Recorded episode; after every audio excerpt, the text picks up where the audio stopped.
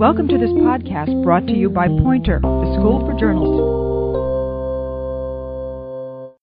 Hello, my name is Roy Peter Clark, and I am the author of the book Writing Tools, and this is the podcast version of tool number 15. Pay attention to names. Interesting names attract the writer and the reader. A fondness for interesting names is not a tool, strictly speaking, but a condition, a sweet literary addiction.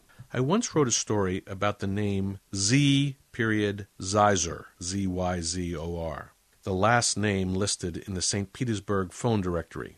The name turned out to be a fake, made up long ago by postal workers, so that family members could call them in an emergency just by looking up the last name in the phone book. What captured my attention was the name. I wondered what Z stood for. Zelda Zyzor? Zorro Zyzor? Zeke Zyzor?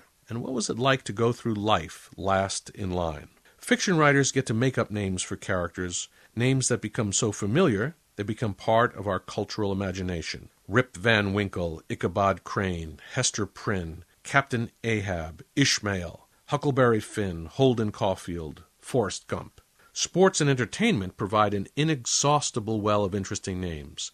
Babe Ruth, Jackie Robinson, Mickey Mantle, Zola Budd, Johnny Unitas, Joe Montana of Notre Dame, Shaquille O'Neal, Spike Lee, Marilyn Monroe, Elvis Presley. Writers gravitate towards stories that take place in towns with interesting names Kissimmee, Florida, Bountiful, Utah, Intercourse, Pennsylvania, Moose Jaw, Saskatchewan, Fort Dodge, Iowa, Opp, Alabama. But even the best names seem, as if by magic, attached to real characters who wind up making news. The best reporters recognize and take advantage of coincidence between name and circumstance. A story in the Baltimore Sun revealed the sad details of a woman whose devotion to her man led to the deaths of her two young daughters. The mother was Sierra Swan, who, in spite of a lyrical name evoking natural beauty, came apart in a grim environment, quote, where heroin and cocaine are available curbside beneath the blank stares of boarded up windows. Unquote.